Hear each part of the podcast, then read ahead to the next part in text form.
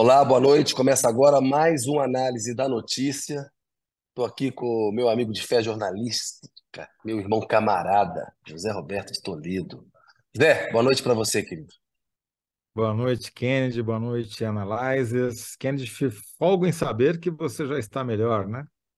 Tô melhor, tô com uma voz meio ruim ainda, segurando a tosse, mas vai ser o Jornal da Tosse light aqui hoje no UOL. Vamos tentar segurar a onda. Zé, Três blocos de hoje. O primeiro, a gente vai tratar dessa ideia de criar mandato fixo para ministro do Supremo Tribunal Federal. Hoje tem um limite, né? 75 anos de idade, o ministro tem que se aposentar compulsoriamente. Foi aprovado em 2015 aquela PEC da Bengala. Mas tem essa ideia aí, nós vamos ver se ela é boa ou ruim, né? No bloco 2, o Toledo tem os bastidores aí, sobre razões que levam a equipe do Haddad a calcular e recalcular. Opa, vazou um áudio aí, acho que é do Maierovitch, entrou aqui né, para mim. Mas, enfim. É, e no bloco 3, a Samira Bueno, do Fórum é, Brasileiro de Segurança Pública, vai voltar a falar com a gente sobre violência na Amazônia. Ô Zé, passo a palavra para você, porque o bloco 1 vai ficar por minha conta hoje. Vou cometer esse crime. Tá certo. Kennedy Alencar, você vai explicar para a gente qual foi o artista que colocou o Jabuti na forquilha nessa história da, de criar um mandato para ministro do Supremo Tribunal Federal, ou seja, um prazo delimitado máximo que os ministros poderiam ficar no tribunal. Mas eu vou fazer uma pergunta que já tem metade da resposta embutida, que é por que estabelecer tempo de mandato para ministro do Supremo é o sonho do Centrão e dos lobbies privados. Zé, é uma má ideia e eu vou te explicar por que, que é o sonho, porque é exatamente isso, é o sonho do Centrão e dos lobistas. Olha só, primeiro o autor dessa ideia, né, é um, vamos, vamos lá, vamos, vamos por partes, como diria o Jack. Primeiro, vamos lá. Se você criar mandato para ministro supremo, você vai levar para dentro da corte, para o processo de indicação, a pior prática desse varejo fisiológico que o Centrão aplica para indicar ministro, para pedir verba, para indicar é, diretor de agência reguladora. Né? É, você vai contaminar esse processo de indicação. Prazo curto, vai transformar quase num, num cargo assim de diretor de agência de ministro. Diga. Vou fazer uma pergunta. Vou fazer um monte de pergunta, porque para ser bem didático aqui. Por quê? Porque qualquer, é, hoje o cara entra aos 50 anos e fica 25 anos, se ele não morrer antes, até a expulsória. A proposta fixa um mandato de quantos anos? Fixa um mandato de oito anos. E tem ali um prazo para o presidente indicar, se ele não indicar, passa a ser uma atribuição é, do Senado. Hoje é o seguinte: tem um limite é, de 75 anos de idade, é uma indicação do presidente da República, e quando faz 75 anos tem que se aposentar. Então, ministros indicados com 48, 50 anos de idade vão ficar 25, tem ministro que vai ficar 30 anos de. É, pode ficar 30 anos no Supremo, ou até mais, a depender da idade que tem. Né, que a idade mínima são 35 anos. Portanto, se tiver um ministro com 36 anos de idade, ele pode ficar bastante tempo no, no Supremo, quase 40 anos no Supremo. É muito tempo? É muito tempo. Agora é uma corte constitucional também, né?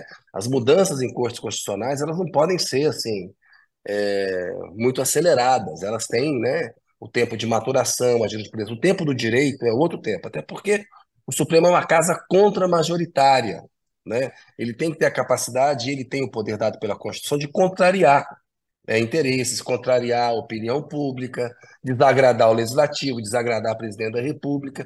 Portanto, esse tempo maior, essa, essa coisa, faz parte da, de, de, como a coisa funciona ali. A gente Quer vê dizer, hoje, Zé. Ah, só, só, só, voltar um pouquinho aqui. Vamos lá. É, as pessoas reclamam, ah, o cara vai ficar 30 anos lá. Agora, o cara ficando 30 anos lá, ele se torna previsível, né? Tem essa vantagem. Porque Isso. você tem o histórico de votações do sujeito e tudo que você quer na justiça é previsibilidade, evitar surpresa. Então, você encurtar o mandato é você aumentar o grau de incerteza, porque vai trocar com muita frequência, todo ano vai ter. São 11 ministros. Se entrar um por ano, vai ter ano que vai trocar dois ministros. Então a imprevisibilidade Olha, vai aumentar muito. Primeiro problema. Olha, uhum. Essa PEC ela foi apresentada em proposta de emenda constitucional foi apresentada, essa PEC, em 2019, pelo Plínio Valério, do PSTB do Amazonas. É uma figura que dá entrevista dizendo assim que os ministros do Supremo se sentem acima do bem e do mal, fazem o que querem. É bem aquele suco bolsonarista, aquele discurso anti-supremo, que demoniza o Supremo, de que eles são super poderosos ali e, e, e, decidem o que bem entendem, né? como se tivesse uma influência no processo político. Esse Plínio Valério, ele preside essa comissão, essa CPI da, das ONGs. Né? Ele é uma figura, a agência pública fez uma reportagem muito boa a respeito dele, que tentou explorar ouro em área preservada na Amazônia. Então é esse tipo de figura. Essa coisa de criar mandato supremo, quem está patrocinando hoje é o presidente do Senado, Rodrigo Pacheco, né, que foi buscar isso nesse caldo de cultura bolsonarista. Essa PEC que ele aprovou na semana passada no Senado, já é isso, já é, é para agradar a extrema-direita. O Pacheco faz isso, Toledo, porque ele quer ser candidato a governador de Minas ou até a presidente da República por, essa, por esse público aí, é, é, essa, esse caminho de direita que não tem mesmo aberto no Brasil hoje. Bolsonaro está inelegível. Né? Esperteza em Minas, eles dizem, quando é muito, muita, né? lá em Minas fala assim, engole o dono. A gente já viu isso com Aécio Neves. O Pacheco está com uma esperteza excessiva né? Porque é uma má ideia, o, o, Toledo, sabe? É, olha só, voltando aqui para o comecinho, aqui, vai levar para a corte o pior do varejo político do Centrão, contamina o processo de indicação é, para formar, inclusive vai levar uma lógica de formação de maioria parlamentar. Vai ter bloco falando, ah, presidente, se você indicar tal ministro para o Supremo por oito anos, você pode ter meu apoio para presidente da República. O presidente da República fica oito anos com reeleição. O Pacheco também tem um projeto lá para tentar acabar com o fim da reeleição, mas vamos deixar com outra análise isso daí também, que é, é casuísmo puro. Né? Você vai transformar numa lógica de ampliar a maioria parlamentar. Dois, os lobbies privados vão adorar, porque esses ministros com menos tempo de mandato são ministros menos poderosos que ministros com mais tempo de mandato. Né? Então, assim, você vai patrocinar... Tem que se preocupar com o que ele vai fazer quando sair. A famosa porta giratória. Né? Então o cara entra com 50 anos, com 58 saiu, né? como é que ele vai fazer? Para quem que ele vai trabalhar? Ou ele vai pagar a fatura já é, indicado é, por esses lobbies. Eu acho péssimo. A gente viu o que aconteceu com as agências reguladoras. Estão sequestradas pelas empresas, esse, esse processo de indicação. Então nós vamos transformar uma coisa para o Supremo Tribunal Federal, que hoje tem uma regra, você pode achar que não é ideal, mas eu acho boa poder de escolher do presidente da República. Ele pega e indica. O Senado tem um papel fundamental, faz o filtro. Tem ministro ruim no Supremo, não é por falta de mandato. É porque o Senado não cumpriu o papel dele. Não pegou e não reprovou na sabatina e na votação o candidato a ministro supremo. Ah, foi um desastre a herança do Bolsonaro para o Supremo? Eu acho que foi. É assim, é uma, olha para aquilo e fala, puxa vida, né? Esses caras vão ficar aí um tempão. Eu acho que é uma das piores heranças do Bolsonaro junto com o legado da destruição do meio ambiente, campanha armamentista, preconceito, essa coisa para o Supremo, porque é um legado duradouro dele. Agora, ele chegou na presidência da República pelo voto popular. Né? Você vai transferir um processo para indicar, você vai dar muito mais poder para o Congresso e para lobbies privados do que tem o presidente da República. Sou contra isso daí. Está naquela discussão sempre de diluir e abocanhar poder do executivo. Agora, Olha como é que é coisa concreta, Lula, o, o, o, Toledo. Se o Lula se reeleger, digamos que o Lula seja candidato à reeleição e que ele ganhe, ou que ele indique o Haddad ganhe, ou que o, o grupo de poder agora, no poder agora, consiga a reeleição. No próximo mandato, três ministros vão se aposentar: o Fux, a Carmen Lúcia e o Gilmar Mendes. Você vai tirar do presidente um poder de indicar ministros na regra atual e vai transformar, vai diminuir o poder do presidente da República. Por isso que o Lula é contra. Né? O Lula entende, isso tira poder do presidente da República. Né? E, e transfere o poder para a iniciativa privada e para o Congresso, como você muito e bem Congresso. explicou. Porque, é isso. porque, obviamente, vai virar é, manobra. Segundo, o cara fica muito mais vulnerável à pressão de lobbies privados, porque ele vai precisar pensar no futuro quando ele sair é, do Supremo, e cria uma instabilidade institucional danada, porque você vai mudar os, a, a corte inteira num período de uma década. É uma loucura. É, a alternância de poder do executivo era salutar, né? Porque você ninguém quer se perpetuar no poder. Mas aí entra depois um bloco de direita, aí muda o Supremo completamente. Entra o bloco de esquerda, muda completamente. Isso vira uma instabilidade para o sistema é, jurídico brasileiro terrível. É uma má ideia, Toledo. Né? É péssimo. É, isso assim. É, o Já estou achando que a gente foi muito moderado no adjetivo. É péssimo. Não, é, assim, é, é, péssima ideia. Né? O Arthur Lira é contra, o Lula, Lula vai trabalhar contra, vai, vai conversar com o Rodrigo Pacheco. Assim, é, é, é uma pena, porque o Rodrigo Pacheco, né? Porque na pandemia, o Rodrigo Pacheco podia ter enfrentado mais o Bolsonaro. Não enfrentou. Né? E agora está surfando nessa onda aí como o moderado ali e tal. O Lira, pelo menos, toma posições mais firmes, eu acho. É mais fácil você ler o Lira, sabe?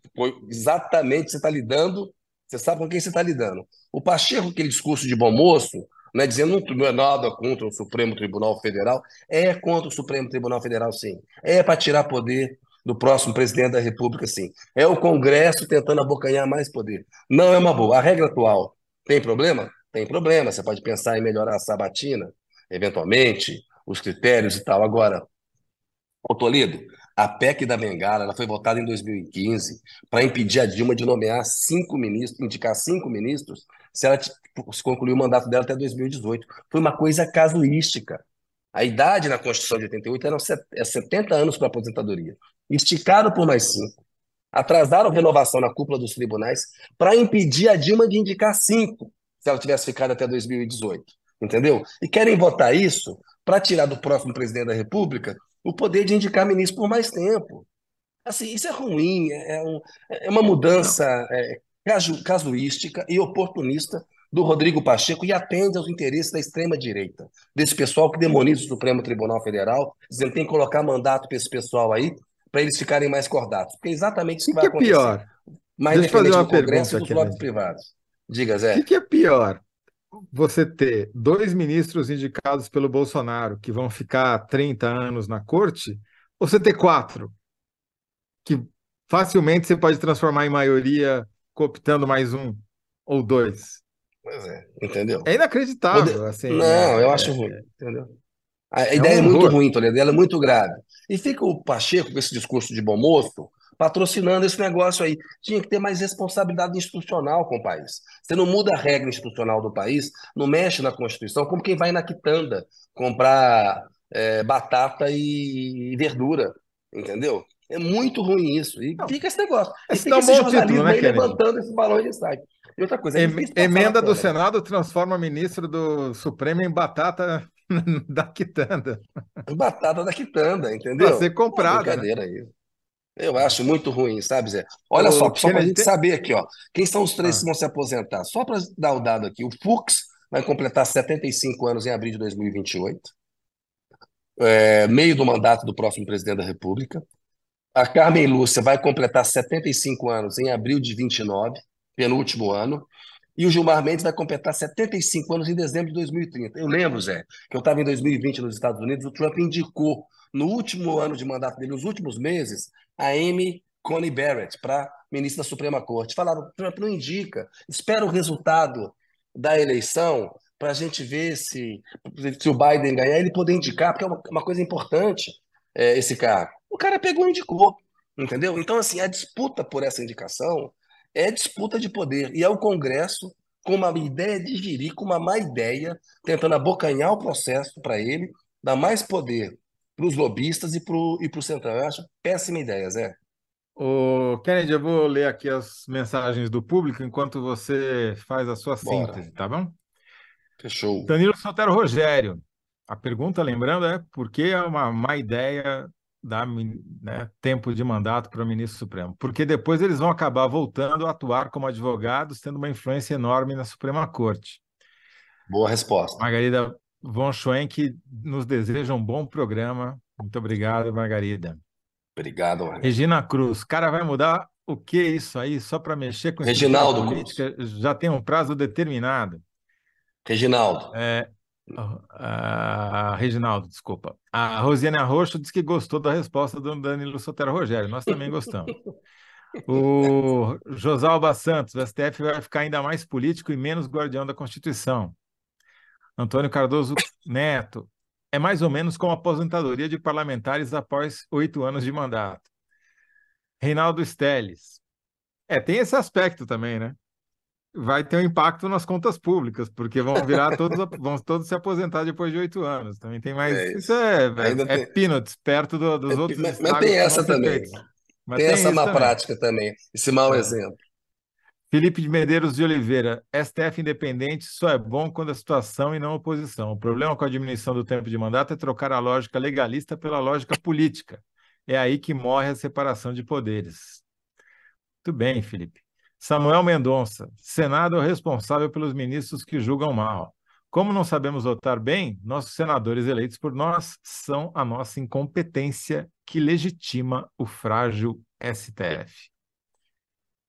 E a Rosane Arroxo, será Mendonça. que essa viagem o Lula não vai fazer o Pacheco mudar de ideia? Eu acho, vai tentar. Vai tentar. O Kennedy, e o Pacheco está querendo apoio do Lula para o governo de Minas em 2026. Minha Na verdade, a cada, sua... a cada problema, falso problema que ele cria, ele automaticamente gera um crédito caso ele ceda em relação a essa má ideia, né? Esse é um clássico, né? Vamos botar o bode na sala, quando a gente tira o bode, né? Tá todo mundo oh. aliviado, a gente ganha alguma coisa. É isso. Ô Zé, inspirado aí em você, com a tua ajuda aí, ó, mandato para ministro do Supremo é sonho do Centrão e lobistas. Ou de Centrão e lobistas. Aí, Larissa, Repita. cabe lá tranquilamente. Mandato Repita. para ministro do Supremo é sonho de Centrão e lobistas. Muito Fechou? bom, Kennedy. Vai dar, vai dar manchete esse daí. Boa. Ah, pelo amor de Deus, ideia de jirico danado. Ô Zé, vamos para o bloco 2 que você tem coisa para contar para gente aí. Toledão, quem é o político que obriga a equipe do Haddad a fazer e refazer tantas contas? Pega o pessoal e fala assim: vamos para a calculadora aí, para o caderninho, e veja se a coisa cabe no orçamento, enfim. Quem você acha que, que deveria é ser esse político? Eu acho que devia ser o Lula, o chefe dele, né? é o chefe dele, assim, né? Haddad, não estou gostando desse trem aí, não. Como diziam os mineiros, né, gente? Você fez e refez a conta, né? Tá, tá, tá, é, tá certo, você checou, é. fez eu, a prova dos nove. É, é. eu chutaria. Mas ele não, viu, Kennedy? Eu, é, pois é, então, eu chutaria o Lula, mas. tem, Deveria tem ser. Deveria, Deveria ser. ser. o Lula, mas Ô, quem Zé, obriga a equipe do Haddad a fazer e refazer as contas. É, conta pra gente. É Lira, presidente da Câmara.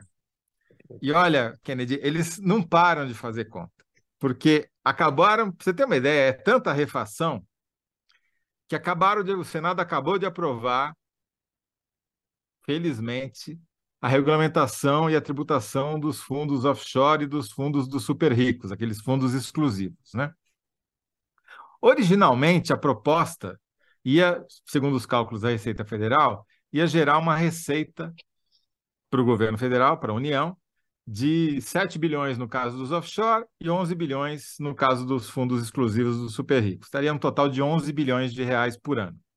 Mas teve tanta mudança, vai, volta, mexe na Câmara, mexe no Senado, mexe de novo não sei aonde, que até agora a Receita ainda não sabe quanto que vai render o que foi aprovado. Já foi aprovado, e a gente não sabe quanto vai render. Estava até falando agora lá no Ministério, pedindo, ó, se no meio do programa sair o número, me manda aqui que eu dou em primeira mão. Né?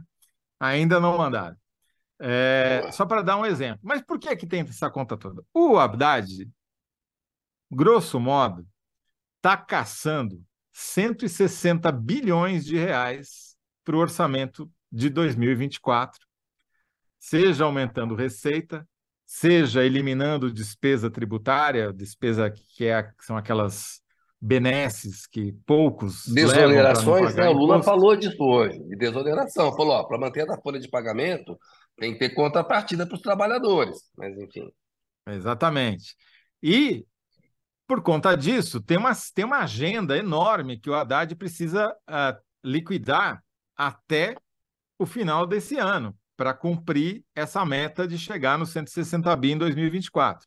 São oito itens que ele precisa aprovar até 22 de dezembro. Está apertado, mas hoje já avançou, já conseguiu aprovar essa da, dos fundos offshore e dos fundos super ricos, já ganha, não vai chegar a 18 bi, mas que se chegar a 15 já está bom, né? Já é alguma coisa, não é que está bom, está menos ruim, né? Ia também votar hoje no Senado a emenda das bets, daquelas empresas que. a jogatina que acabou com o futebol. Né?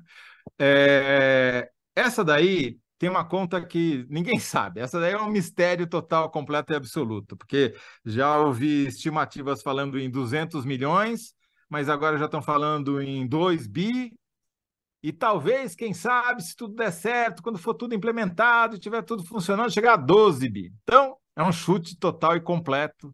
Se é 200 milhões, 2 bilhões ou 12 bilhões de reais. Está mais para algo entre 2 e 12, mais para o 2 do que para o 12. Mas, de qualquer jeito, o Senado já criou uma dificuldade extra, já não aprovou hoje, já adiou a votação. Aí tem uma muito importante, talvez é, junto com a reforma tributária, que não tem efeito imediato, e a lei orçamentária, que precisa ser aprovada antes do ano acabar, essa MP talvez seja mais crucial até o final do ano, que é a MP das subvenções. Eu não vou tentar explicar aqui, Kennedy, que é a coisa mais complicada do mundo, mas é basicamente o seguinte: os é, tem uma interpretação a partir de 2018, governo Temer, reinterpretação da legislação, que faz com que todas as subvenções que os governos estaduais dão no ICMS acabam se refletindo na base de cálculo dos impostos federais que as empresas pagam.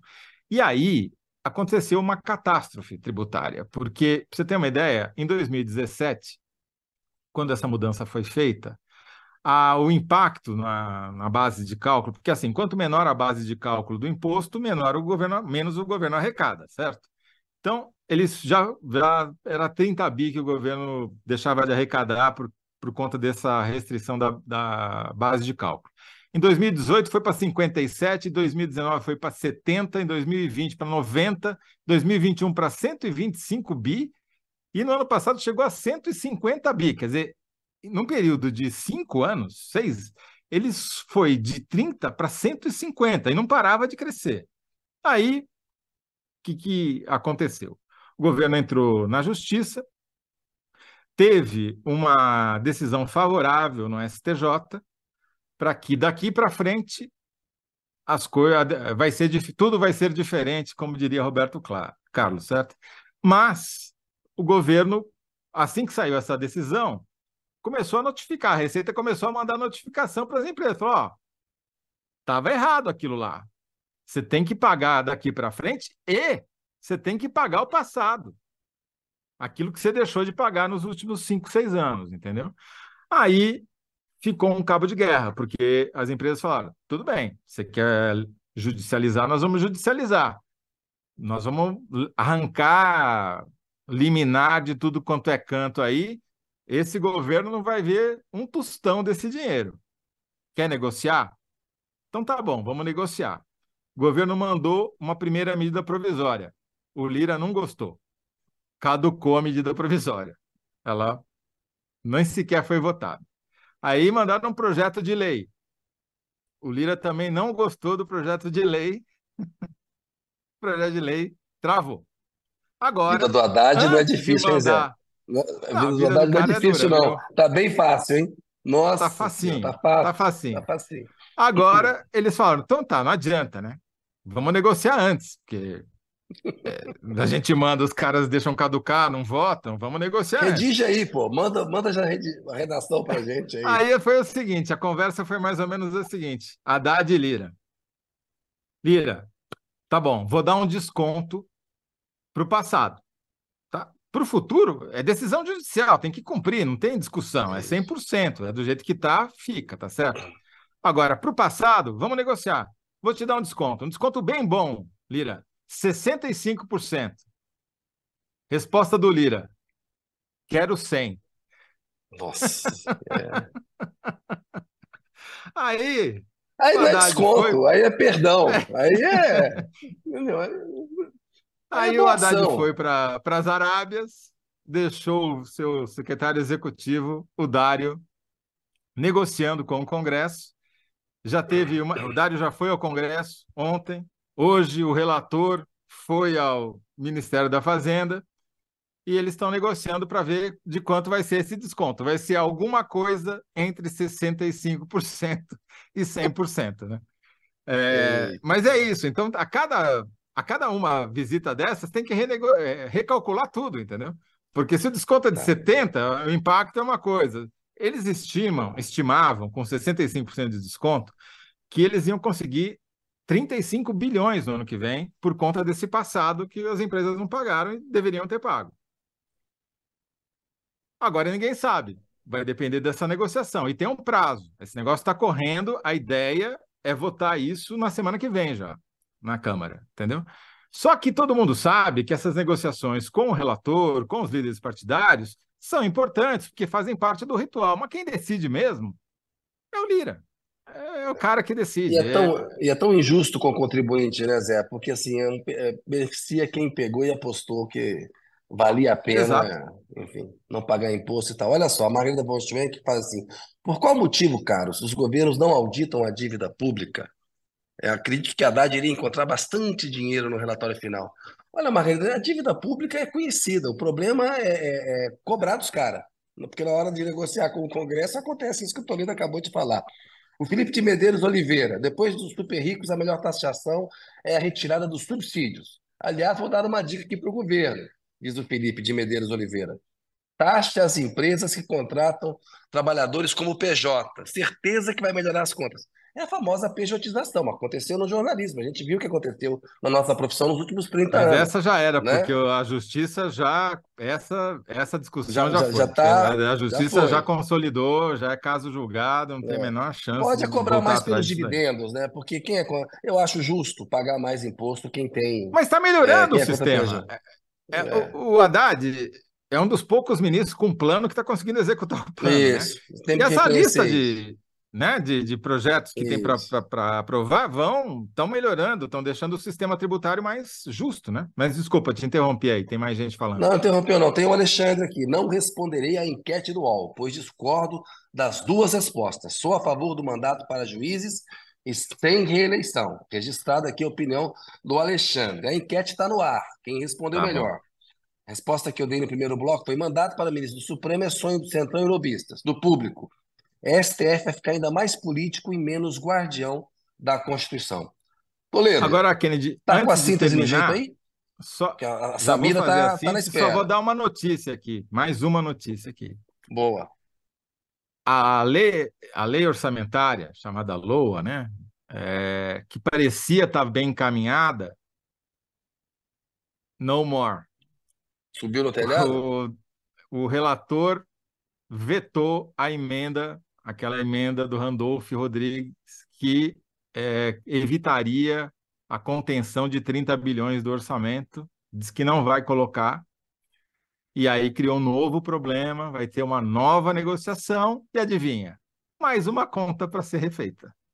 E é para a coisa das emendas, né? Eles querem a grana para as emendas, não é isso? É Exatamente, porque isso impacta diretamente o valor total das emendas parlamentares. E aí eu ainda não consegui checar, porque esse dado só vai sair amanhã, e amanhã não tem análise da notícia, mas já me sopraram que o Padilha está fazendo hora extra hoje lá no Palácio do Planalto para liberar umas emendazinhas, porque senão essas votações não vão andar conforme o esperado.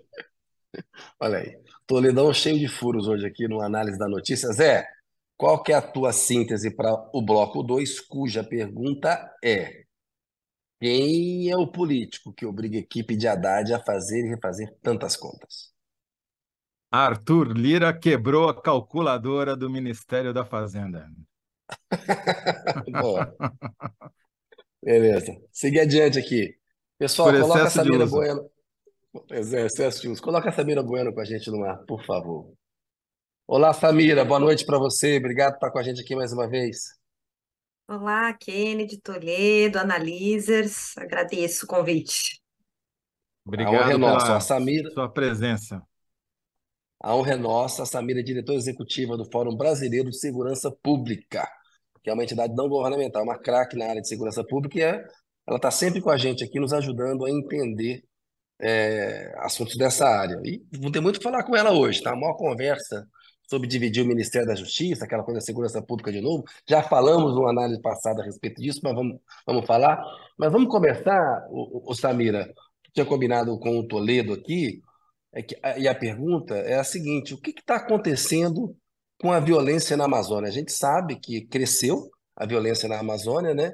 E que novidades que você pode trazer para a gente a respeito desse, desse fenômeno, desse, desse processo, dessa, desse estado de coisas aí? Olha, Kennedy, a gente vai divulgar amanhã um estudo sobre a violência na Amazônia, comparando com o resto do Brasil, e apresenta esse estudo na COP na sexta-feira. Então, é, eu só posso dar grandes dimensões assim. É, minha assessoria de imprensa, se eu der detalhes ou números aqui, é, serei massacrada. É, mas, de modo geral. É, Começa agora a sessão de tortura, Samira. Não, e aquela coisa, cenas reais, é, é, cenas de jornalismo explícito. Então, falar com a fonte. A fonte fala assim: ó, vou indicar o Dino para o Supremo, mas eu não posso falar. Aí o Júnior fala assim: mas posso falar que ele deve ser? Não, você falar que deve vai me atrapalhar a articulação. Pode falar que está um, com o pé lá? Ah, aí pode. Ô, ô, Samira, vê o que. Vamos fazer a negociação com ela aqui agora, Toledão. Eu vou fazer Vamos o papel lá, do Lira aqui, tá, Samira? Ih, caramba. Deus me livre. Vamos lá. 100%, é... Samira, 100%. 60, 60. Mas basicamente o estudo mostra, enfim, na verdade, a segunda edição do Cartografias da Violência é uma publicação do Fórum Brasileiro de Segurança Pública com o Instituto Mãe Crioula, que é um instituto liderado pelo professor Ayala Couto, que é um é, professor da Universidade Estadual do Pará, é quilombola, e, enfim, envolveu um, um, tanto de trabalho de campo. A gente vai ter na próxima semana, provavelmente, um estudo mais qualitativo só sobre garimpo, olhando para a terra Yanomami e para a região do Tapajós, no sul do Pará. E tem essa parte mais quantitativa que a gente divulga amanhã. O que, que esse estudo mostra em linhas gerais?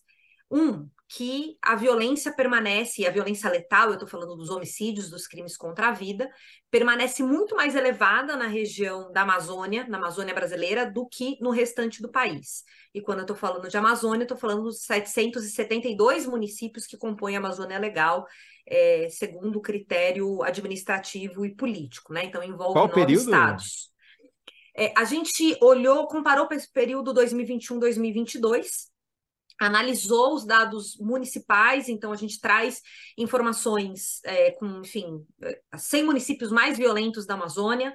É, a gente vai mostrar que algumas cidades da Amazônia possuem taxas de homicídio superior a 100 por grupo de 100 mil habitantes. Então, para vocês terem uma ideia, a média nacional é de 24, 25.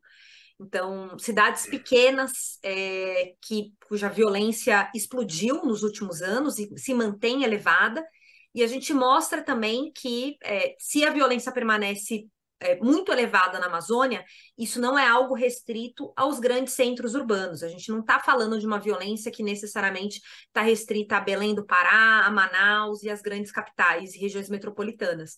Muito pelo contrário, é justamente a região de florestas, áreas rurais, que estão impulsionando o crescimento dessa violência é, fazendo com que, enfim, né, é, fosse essa situação fosse tão grave na Amazônia. Então, se eu entendi, Samira, a violência que já vinha crescendo na Amazônia e se destacando em relação ao resto do Brasil, ela continua crescendo, não mudou, isso ainda com, usando dados do ano passado, que são os dados disponíveis, certo? Isso, isso até dezembro e, de 2022. E ela, ela se interiorizou, ela está mais grave no interior da Amazônia, é, ou, ou, está piorando mais no interior da Amazônia, é isso?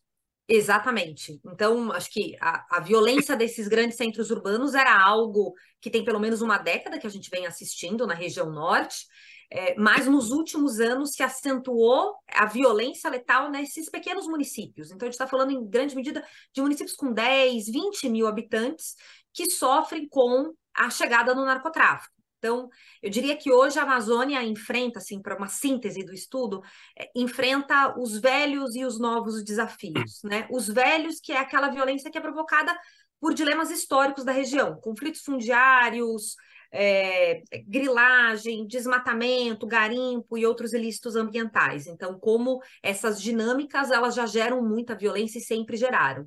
E soma-se a esse contexto a chegada de facções criminosas é, do Sudeste, né, e aí PCC e Comando Vermelho, que passam a atuar na região e passam a atuar em parceria com grupos criminosos locais, né, que já existiam, mas que vão se profissionalizando e ampliando a sua atuação. a gente não pode esquecer que a região é, da Amazônia brasileira ela é muito próxima é, dos principais produtores de cocaína do mundo, né? Bolívia, Peru e Colômbia. Então tem uma questão muito estratégica do ponto de vista geográfico para o tráfico internacional de drogas. Então, é, o, o, o, o, escritório da ONU para é, crimes e drogas, o NODC, divulgou um relatório recentemente, na verdade, dois relatórios, é, sobre, enfim, drogas no mundo e um específico sobre cocaína. Que todos, enfim, todos os levantamentos da ONU mostram um crescimento da produção de cocaína, e eu estou falando de folha de coca mesmo, é, e aí, enfim, crescimento do tráfico, o crescimento das apreensões. Então, o mundo está consumindo mais cocaína e tem mais cocaína sendo traficada. Os três grandes produtores de cocaína do mundo são nossos vizinhos. Então, toda a cocaína que hoje chega na África, na Europa, e agora tem muita cocaína indo para Taiwan, para países asiáticos que passa pelo Brasil, necessariamente é, é, envolvem rotas é, que passam não só pelo Brasil, mas passam pela Amazônia. Agora, essa interiorização da violência na Amazônia, Samira, posso estar enganado e me corrija se eu estiver concluindo erradamente é, o que eu vou falar, mas me dá a impressão, então, de que não é só o tráfego da cocaína passando ao longo do rio Amazonas e seus afluentes para chegar no Oceano Atlântico e dali seguir, às vezes, até de submarino para a Europa e para outros países. Me parece, então, que como se tem uma interiorização para municípios que nem sempre estão na margem do Amazonas, é porque esse dinheiro bilionário que o tráfico produz acaba sendo lavado na própria Amazônia e gerando uma, uma rede de crimes de outra natureza que vão gerar essa violência. É mais ou menos essa a dinâmica? Sim, com certeza. Aí eu acho que, enfim, é, é o que eu estava falando dos, dos desafios que vão se sobrepondo. É, de lavagem de dinheiro, eu diria que o principal ponto a ser destacado é o garimpo e como essas facções têm atuado é, nos garimpos. Então, é conhecido, por exemplo, a influência do PCC. A gente, no ano passado, divulgou um estudo é, que falava do PCC como síndico de garimpos em Roraima. É, como eles já tinham, porque, enfim, lavar, já tinham ali uma influência forte no garimpo, trabalhavam em parceria e mais do que isso, né? É, acho que o, o, as facções criminosas foram vendo que lavar dinheiro com ouro é fácil, porque é muito difícil rastrear o ouro. Então, você não está entrando no, no, no, mercado financeiro formal.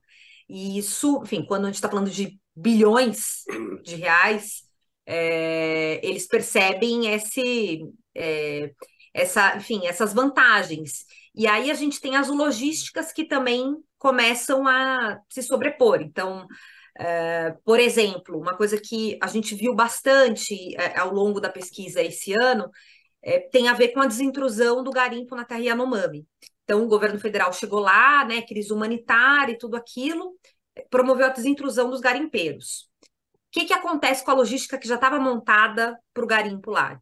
Como é que você transporta ouro que você está extraindo de um garimpo em terra indígena é, super afastada é, das cidades. aeronave, né? São pequenos aviões, você tem as pistas ali de pouso e você precisa dessas aeronaves para transportar o ouro. Não tem mais garimpo naquela proporção, então essas aeronaves vão ser utilizadas para transportar droga, maconha, skunk, cocaína. Então tem uma influência direta num negócio como o garimpo, mas também tem é, parte de um mercado que eventualmente é até um mercado regular lícito que passa a ser contratado pelo crime é, para transporte, para logística, para dar conta desses desafios, porque a gente está falando de uma área é, que, enfim, que muitas vezes é bastante isolada, né? São regiões muito difíceis de chegar, você leva dias é, de barco, de carro, você só consegue chegar de 4x4. Então, a nossa equipe, quando estava fazendo campo, acampou, levou rede, levou é, barraca, porque, enfim, você não tem nenhum tipo de infraestrutura nesses locais. Samira, eu queria, você como observadora e pesquisadora, é, continua, né, é, vendo os dados, queria ver dois aspectos com você. Primeiro, tem uma questão que se diz o seguinte: para parte da população é, é, da região, é, esse crime organizado, essas atividades acabam sendo uma forma de renda. Né? Então, a importância do poder público oferecer alternativas de gerar renda para que essa população prefira uma atividade legal a uma atividade ilegal. Né? Então, se você está vendo é, com a mudança de governo, porque os dados que você está trazendo são até dezembro de 2022, é um retrato acabado do que aconteceu no governo Bolsonaro, que incentivava garimpo, desmatamento e tal. A gente já viu um dado positivo na Amazônia, e falando disso aqui no análise, da queda do desmatamento, porque tem mais fiscalização. Mas isso é uma coisa que tem resultado no desmatamento. Na segurança pública, tem sido tomadas medidas neste ano, pelo que você está vendo, para diminuir a violência lá na, na região, que a gente não tem o dado ainda, mas estão sendo tomadas, estão no sentido correto, ou a gente está numa perna mais ambiental e menos da segurança pública, e se não está prestando tanta atenção nessa coisa de oferecer para a população alternativas de renda é, legais ali, a principal delas é que a floresta vale mais de pé mesmo e pagar por isso. É, Kennedy, acho que você sintetizou muito bem. Eu acho que todo investimento está na área ambiental. É, o governo, tanto o governo federal como os, os governos locais, estaduais, não têm infraestrutura e capacidade institucional para dar conta dos desafios que enfrentam lá hoje. Vamos pensar com cabeça de sudestinos que somos. Né? Em São Paulo e Rio de Janeiro a gente não deu conta. Né? Em grande medida, o que a Amazônia está vivendo hoje deve-se à incapacidade do governo do estado de São Paulo, do governo do estado do Rio de Janeiro, de controlar grupos criminosos atuando no seu território. Né? E foi, enfim, essa incapacidade que fez com que eles ganhassem eh, essa dimensão e passassem a atuar em território nacional e agora de forma transnacional. Então, eu diria que não só os governos locais não têm capacidade, como o governo federal.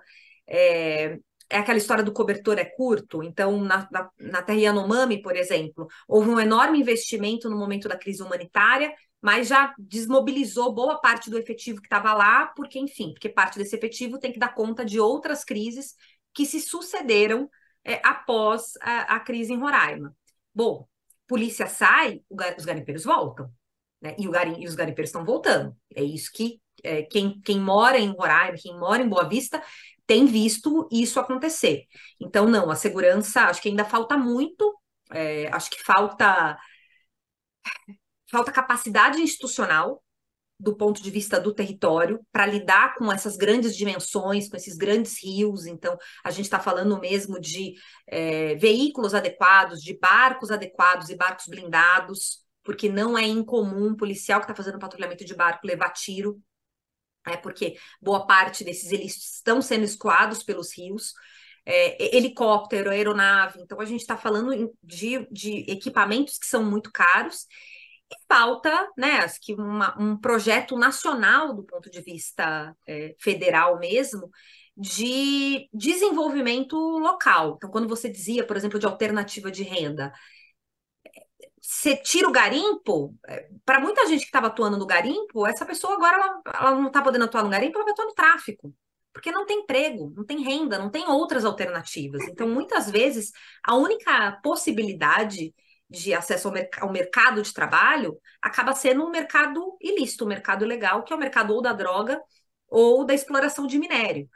Tanto que é, uma das coisas que, enfim, para mim foi muito impactante quando a gente, né, faz uns quatro ou cinco anos que a gente está trabalhando mais focado em Amazônia, e para mim foi muito impactante como alguém que foi nascida e criada em São Paulo, é, entender a perspectiva de quem vive em estados como Roraima, que depende tanto do, da extração de minérios, como eles olham para essa figura do garimpeiro, que para a gente é sempre uma coisa muito. A gente olha com um olhar muito criminalizador, né? E para eles é mais um trabalhador que, enfim, que vem de gerações que trabalham é, no garimpo, né? São gerações e gerações de pessoas que só sabem fazer aquilo, que a vida inteira fizeram aquilo. Então, elas, elas nem, nem conseguem conceber que o que elas estão fazendo é crime, é, então, eu acho que é, esse é um desafio adicional do ponto de vista de uma política federal para a região amazônica, que é como é que você oferece alternativas de geração de emprego e renda é, para essa população que muitas vezes não tem nem é, é, é algum tipo de formação para desenvolver outros ofícios. Eu tenho um, uma historinha para contar, daquela típica história de jornalista que não tem nada a ver com nada, mas nesse caso tem alguma relação. É uma das últimas vezes que eu tive na Amazônia, conheci no, em Mato Grosso, no norte de Mato Grosso, município já na fronteira com o Pará, é um hotel de selva que tinha um dos guias, era uma figura muito impressionante, porque ele andava na selva com um gravador profissional, é, onde ele tinha gravado todos os cantos de todos os pássaros da região. Então ele fazia tocar o, o gravador e se o outro pássaro respondia e você acabava visualizando o pássaro. Então, perguntei como é que você chegou aqui, né? Como é que você, porque o cara era super especializado, um craque na história. Falou, não, eu comecei como garimpeiro. E só, ele só abandonou o garimpo porque o preço da, do custo do diesel, que eles usavam aquelas máquinas horrorosas que destroem a floresta com jatos d'água, né? É, ficou mais caro do que o preço do ouro. Inviabilizou o negócio do garimpo e, felizmente, tinha a opção de um hotel de selva, ou seja, turismo, que quem frequenta esse hotel de selva? 100% estrangeiros que vão observar pássaros. Só um pequeno exemplo que, obviamente, não serve, não dá para generalizar como alternativa, mas de como, se você oferece uma alternativa, é, o cara não vai garimpar, vai fazer outra coisa mais interessante. Temos uma gata querendo participar do programa aqui hoje, essa é a Brigitte, para quem não conhece. Olá, Brigitte, seja bem-vinda. Ela também Tá veio vendo, opinar. Brigitte? É, Responda, seja bem educada. Mas, Samira, só para ressaltar, Kennedy, eu acho que é importante dizer, esse é um estudo inédito do Fórum Brasileiro de Segurança Pública, que estamos aqui dando um... Para você não ficar chateado, para o pessoal da, da assessoria não ficar chateado, a gente estamos, estamos dando um trailer, né, um teaser do estudo que será Isso. divulgado amanhã, não é? Spoiler! Mas que já É. contou que a violência na Amazônia segue aumentando e se interior- interiorizou, o que é ainda mais desesperador, né? E aí, Todas as formas de violência, gente, esse é o problema, não é? São os homicídios, são os, ah, são os estupros, são os feminicídios, assim, sob qualquer perspectiva, quando a gente olha para a Amazônia, é um território que hoje, enfim, a situação da violência é muito grave. E, enfim, não dá para a gente pensar projeto de desenvolvimento sustentável, econômico para a região, floresta de pé, se a gente não olhar para as condições a que a população está submetida. Samira, são nove países na região amazônica. Claro, o Brasil tem a maior parte, né? Agora, pra, nessa área de segurança pública, a integração com outros países, então, é mais importante ainda, né? Porque o ouro está lá na reserva Yanomami pode sair pela Venezuela, o tráfico de drogas vem. É, como é que você está vendo é, essa articulação aí? Tem a Copa, a Copa em Belém, né? Vai, o Brasil está se preparando para para esse evento aí. Tá, tá, tá avançando? Já teve uma reunião lá esse ano. Como é que você está acompanhando esse tema da integração com os outros países? Olha, eu diria que o crime está super integrado, é uma outra coisa que a gente vai mostrar no, no relatório Eles estão bem integrados. Eles estão super integrados, tá? Enfim, as rotas, os negócios, a coisa está funcionando super bem, mas eu diria que a gente tem um tanto de trabalho a, a fazer ainda, e eu acho que esse vai ser talvez um dos grandes desafios do, inclusive, do futuro ministro ou ministra da Justiça. né? Vai ser dar uma resposta, o Brasil vai receber a COP em 2025, né? 2025, 25, que a gente vai Belém. ter. Sim. É, o Brasil vai, vai receber a COP em 2025 e me parece que até lá precisa entregar alguma coisa mais palpável. A gente tem esforços institucionais, é evidente, é, especialmente da Polícia Federal nessa área, mas é, é- é tudo ainda muito precário, considerando o tamanho do problema e a dimensão da região, a quantidade de atores institucionais envolvidos, né? São muitos países, é, cada um com suas lógicas federativas próprias. É, a gente não pode ignorar que, em todos os casos, corrupção é um problema, corrupção das forças policiais.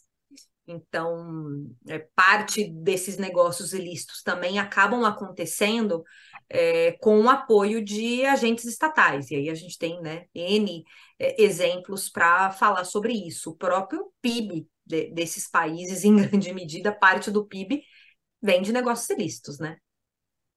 Ô, Samira, tem duas perguntas aqui que eu acho que é importante a gente falar rapidamente. A gente está quase no final do programa. O Felipe de Medeiros Oliveira pergunta: Mas essa coisa de lavar dinheiro com garimpo está um pouco abstrata para mim. Como é que isso acontece? Essa é do Felipe. O Alexandre, a violência na Amazônia estaria relacionada ao crime organizado do tráfico de madeira, garimpo ilegal, drogas e até o conflito entre as facções? Ou seja, está tudo junto e misturado? Fala para a gente rapidinho, Samira. Tá, tá, tudo junto e misturado. E no caso da extração de minério, de lava dinheiro com, com ouro, é, o que é, é, muito comum ser feito é você extrai de, de territórios em que isso não é permitido, né? Então, como nas, nas terras, né? Em terras indígenas, por exemplo, só que esse ouro é esquentado. É, então, os mecanismos que a gente tem de fiscalização do ouro, eles são muito frouxos. Então, você consegue transformar um ouro que foi extraído de forma ilegal de uma terra indígena num ouro que supostamente é legal e passa a circular no mercado. E, e a, aí a lógica. Só... Ah, desculpa. Né? E aí, Samira, só para é, responder a pergunta do Felipe de como é que funciona, quer dizer, o dinheiro que. Imagina, o cara vendeu cocaína para a máfia, ou para a Inhandragueta, ou para qualquer outra organização criminosa em outro país, recebeu em dólar ou em euro, o que, que ele faz? Pra... Só que esse dinheiro está fora do mercado financeiro. Como é que ele faz para integrar esse mercado, esse dinheiro ao mercado financeiro? Ele financia um garimpo ilegal, extrai o ouro, e o ouro, como é muito fácil, você já explicou, é mais fácil de você esquentar o ouro. Ou então ele vai lá e financia uma extração ilegal de madeira e exporta essa madeira. A gente já mostrou em reportagens é, do Alan de Abreu, por exemplo, que a, o, o, o, ganho, a margem de lucro da exportação ilegal de madeira chega a ser maior até do que da cocaína, né? Então é assim que, que as coisas funcionam. Exatamente. E aí você está falando até dos maquinários, né? Enfim, também financiar a exploração desses recursos é algo que exige muito dinheiro, né? Equipamentos que são muito caros. Então, tem compensado para o narcotráfico atuar nessa dobradinha. Então, hoje, quando a gente fala de crimes ambientais, é, a gente também tem que olhar para o narcotráfico, porque é, com certa frequência esses, esses atores criminosos estão é, atuando em parceria. José, falar um pouquinho do Ministério da Justiça e Segurança Pública com a Samira, aqui nessa reta final, rapidamente, Samira. E também dizendo o seguinte: ó, a COP30 vai ser em Belém, a conferência é, da ONU para o clima. Né? Tá rolando agora na Arábia Saudita, vai ser em Belém, está fechado em 2025. Samira, voltou a história de dividir o Ministério da, da Segurança Pública, é, em segurança pública e a parte da justiça, você já, já manifestou uma posição aqui a respeito disso. Se você puder relembrar um pouco, como é que está acompanhando isso aí? Estão falando de uma divisão, eventualmente podem, pode rolar ali a Gleice Hoffmann e a, e a Simone Tebet, tem o Lewandowski também. Os nomes estão todos aí. O Toledo ontem trouxe para a gente muita informação a respeito disso. Complementa aí, Zé. E, e, tem fofocas novas hoje, né? Porque essa história é uma fofocaiada desgraçada, porque né? Ouve daqui, ouve dali e tal. Bastidores. interessados, né? Bastidores. É, a gente, desculpa, é, a palavra politicamente, jornalisticamente correta é bastidor. Tá bom. É, Eu quero saber das novas fofocas, porque parecia um Nova bingo, fofoca. né? Ele ia gritar bingo. É o seguinte, tinha 15 nomes ontem. A fofoca é a seguinte: o Lula falou para alguém no palácio, que, só que o, o palaciano não. O Lula não está no palácio, mas tem um palaciano que se espalhou, né? Ah, estou pensando em colocar uma mulher no ministério para compensar o clube do Bolinha que ele fez no Supremo, na Procuradoria-Geral da República e outros lugares mais, né? Ao dizer isso, criou-se um problema, porque as duas, os dois nomes do sexo feminino mais cotados são a Simone Tebet, atual ministra do Planejamento, que seria deslocada para o Ministério da Justiça. E a Gleisi Hoffmann, presidente do PT, que é, o PT disse que está sendo prejudicado nessas indicações todas, não foi atendido, etc. Coitadinha do PT.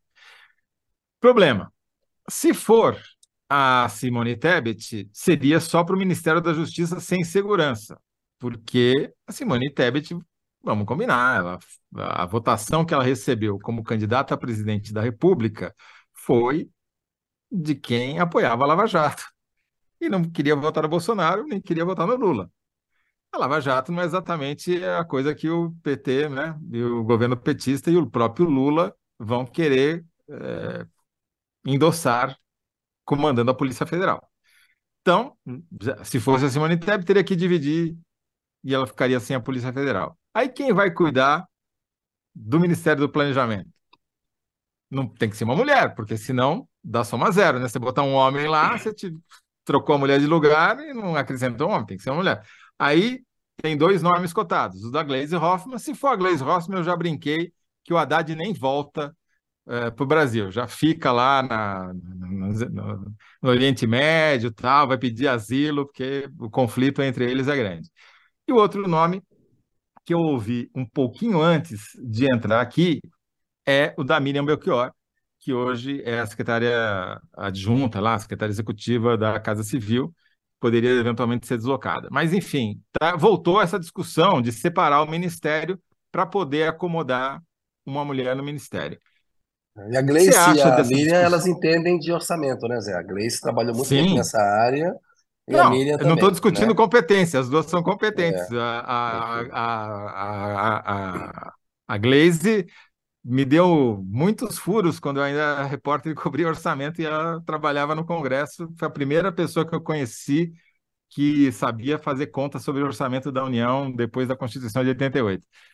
Mas, Samira, o que, que você acha que está pintando, ou o que, que você acha que seria o ideal nesse caso? Separar ou manter como está? Gente, é sempre uma questão muito complexa, né? Nós, nós do Fórum Brasileiro de Segurança Pública sempre defendemos a separação e, enfim, acho que até a, a própria Tebet deu uma entrevista ontem é, falando sobre, né? Ela, enquanto candidata, defendia a cisão, porque, de fato, tem muitos temas dentro da justiça. E aí, enfim, tema privilegiado sempre dos da área de justiça e segurança pública é o patinho feio, né? Isso sempre aconteceu com o Ministério da Justiça. Segurança Pública é sempre o patinho feio, ninguém quer lidar com este problema. Então, o Ministério da Segurança Pública, e, enfim, a gente teve uma breve experiência é, com, com, da existência de um na gestão do Temer, é, foi, enfim, um mecanismo que de, tornou possível, por exemplo, a aprovação do Sistema Único de Segurança Pública, que era algo que estava quase 20 anos é, parado no Congresso, enfim, era uma demanda de, de todo mundo que estuda e trabalha com a área, porque entendia-se que precisava né, de mecanismos institucionais que dessem um pouco mais de racionalidade para o campo da segurança pública. Então, é, a experiência que a gente teve de criação de um Ministério da Segurança mostrou que foi uma estratégia acertada. O que me parece que que está em jogo no caso né, da avaliação do presidente é não é uma escolha sobre o que, que vai ser melhor para a segurança pública, e sim uma escolha sobre quem vai assumir. Então, se for Lewandowski, deixa um só, porque ele não vai aceitar para o ministério fragilizado, assim como o Dino não aceitou. Mas, se for uma mulher, a gente divide em dois. Então, é uma pena que, ao que tudo indica, a opção do governo federal não, não seja hoje é, uma decisão pautada pelo que é melhor para a área que é pior avaliada no governo. Né? A última pesquisa uhum. da Atlas mostrou que a área pior avaliada no governo é a área de segurança pública. É, então, isso deveria ser uma prioridade para o governo federal e a gente devia estar tá debatendo o que, que vai ser é, mais eficiente, mais eficaz para resolver os problemas que o governo federal tem nessa área. Na prática, não é isso que a gente está fazendo. A gente está avaliando perfis de pessoas e, a partir de quem for o indicado, vai decidir se mantém um ou mantém dois o melhor, melhor dos cenários seria manter dois, é, tendo uma figura forte à frente do Ministério da Segurança Pública e uma figura forte à frente do Ministério da Justiça. Dois ministérios, ao meu ver, indispensáveis. Ô, Zé, tem mais duas perguntas aqui. Dá tempo ainda ou temos que encerrar? Acho que já, já foi, mas eu queria fazer. Vou juntar. Zé também tem mais uma pergunta. É, também tenho. Então Vai estourar hoje o programa aqui. Eita, tá. tá é, não, só queria lá, só perguntar. Já, ontem a gente falou aqui, citou 14 nomes de ministeriáveis para seja para segurança, seja para justiça, seja para os dois juntos. Tem algum dentro do governo, dentro desses 14? Eu tenho certeza que você assistiu o programa ontem, né, Samir? Então você sabe quem são os 14. Tem algum com perfil mais adequado para assumir a segurança? Acho que tem alguns, né? Acho que o próprio nome do Andrei, se eu não me engano, era um dos que surgiu, é, que é hoje que o, diretor é o atual diretor-geral. O atual diretor-geral da Polícia Federal. Acho que né, uma das coisas que o Dino fez de bom nesse período de 11 meses à frente do Ministério da Justiça foi recolocar a Polícia Federal e a Polícia Rodoviária Federal nos trilhos, né, especialmente a PRF. A gente viu o que, que aconteceu é, durante a eleição e do risco quando né, se perde o controle de uma força policial. Então, eu diria que acho que o nome do Andrei seria um nome forte para o Ministério da Segurança Pública. Uh, Tem o Vinícius, que é o atual. Exato, eu ia falar o Vinícius, o próprio Messias, que é um dos nomes que surgiu, me parece que seria um, um bom nome para segurança. Enfim, Messias que... andou fazendo contatos com jornalistas, não ele diretamente, mas pessoas ligadas a ele, falando: Ó, oh, o Messias não quer mais saber dessa história, tá feliz onde tá, só se desgasta, porque toda, toda vez citam o nome dele, ele nunca vai, não quer mais saber disso. A própria, a própria Tebet seria um bom nome. A grande questão é: o Ministério da Segurança Pública supõe que tenha a Polícia Federal dentro, né? Então me parece uhum. que o PT vai deixar a Polícia Federal com a Tebet. É, de todo modo, pensando num perfil de liderança para tocar a segurança pública no Brasil, a própria Tebet me parece que é, tem um repertório necessário é, para frente de um para ficar frente de um ministério como esse. Muito bom, agora a gente estourou mesmo. Kennedy, você ganhou a enquete. Opa, vamos lá. Síntese, quem respondeu melhor? Por que impor tempo de mandato para o ministro do Supremo é má ideia? 62 ficaram com a minha resposta lá, porque vai impor mandato vai é o sonho para centrão e lobistas. E a do público é porque vai impedir. Cadê onde é que está a resposta? Lá em cima. Ah, já perdeu, já perdeu. Já foi, já foi, já foi. Agora, a síntese desse terceiro bloco, Samira, vê se está correta. Aqui, a violência na Amazônia continua crescendo e crescendo e se interiorizando, o que é ainda mais grave. Sim. Sim.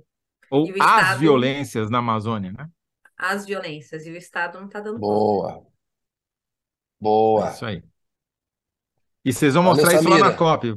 O Lula vai ficar feliz com vocês é, o Lula, o Helder, vai ter bastante gente muito feliz com a gente na sexta-feira na COP.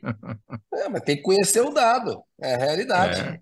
Né? Ajuda a é formular a política pública. É para isso que, que existe. Parabéns, Samira.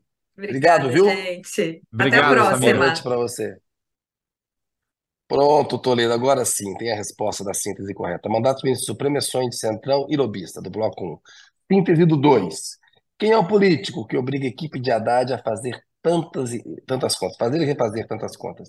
Arthur Lira quebrou a calculadora do Ministério da Fazenda. José Roberto Toledo. Samira Bueno, que está Quebrou é exagero. Vou, vou, vou, me corrigir, desculpa.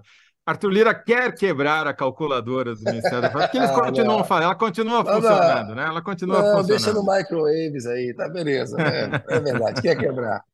Quer quebrar é, a síntese da Samira, o que está acontecendo com a violência na Amazônia. Belo, bela entrevista com ela. A violência na Amazônia continua crescendo e se interiorizando. Beleza. Zé, missão cumprida. Até a semana que Obrigado, vem. Obrigado, Kennedy. Melhoras aí para você. Valeu, Zé. Hoje tem umas derrapadas aí, mas é da vida. Pessoal, obrigado pela audiência. Até a semana que vem. Aquele abraço. Tchau, Zé.